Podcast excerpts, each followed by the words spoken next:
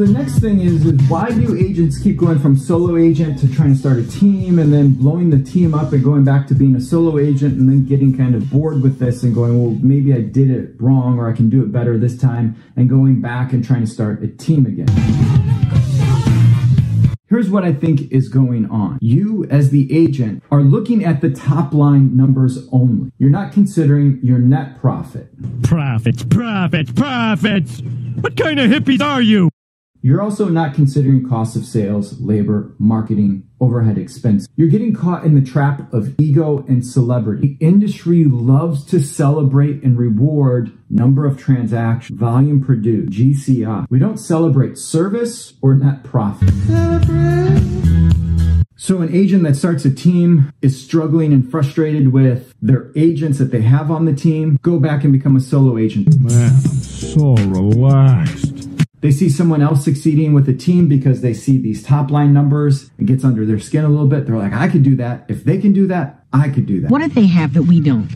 So they go and try to start a team again without really understanding the numbers that are at play. The other thing is maybe an agent, a solo agent, is getting a little burnt out doing everything themselves. And it really seems like the way that team building is sold to solo agents is Get other agents to do the stuff that you don't like. Can't live like this anymore.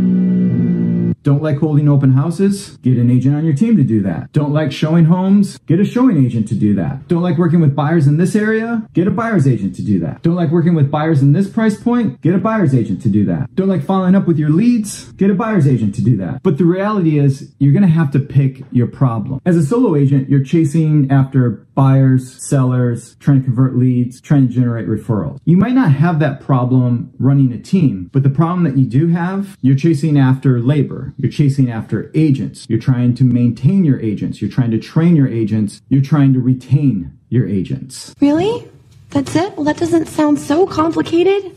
Different levels, different devils. I think what comes with that, since agents aren't looking at numbers, they're going off of gut, they're going off of feel, they're going off of emotion. They think the answer lies in another office, in another brokerage. I can't make this work for me here, so I'm going to go to another brokerage. It'll probably work over there. Or I can't make my team work for me here because my cost of sales is too high. So I'm going to go over there and make it work. But the reason why I have this as a big chunk, because chances are that if you're replacing a number here, you're lowering it, it's going to increase somewhere else on the chart. That's just what's going to happen. The reality is from my experience, from my perspective, the answer isn't solved by going to another brokerage or another office or trying to find a different model. It's about your own efficiencies in understanding what really works.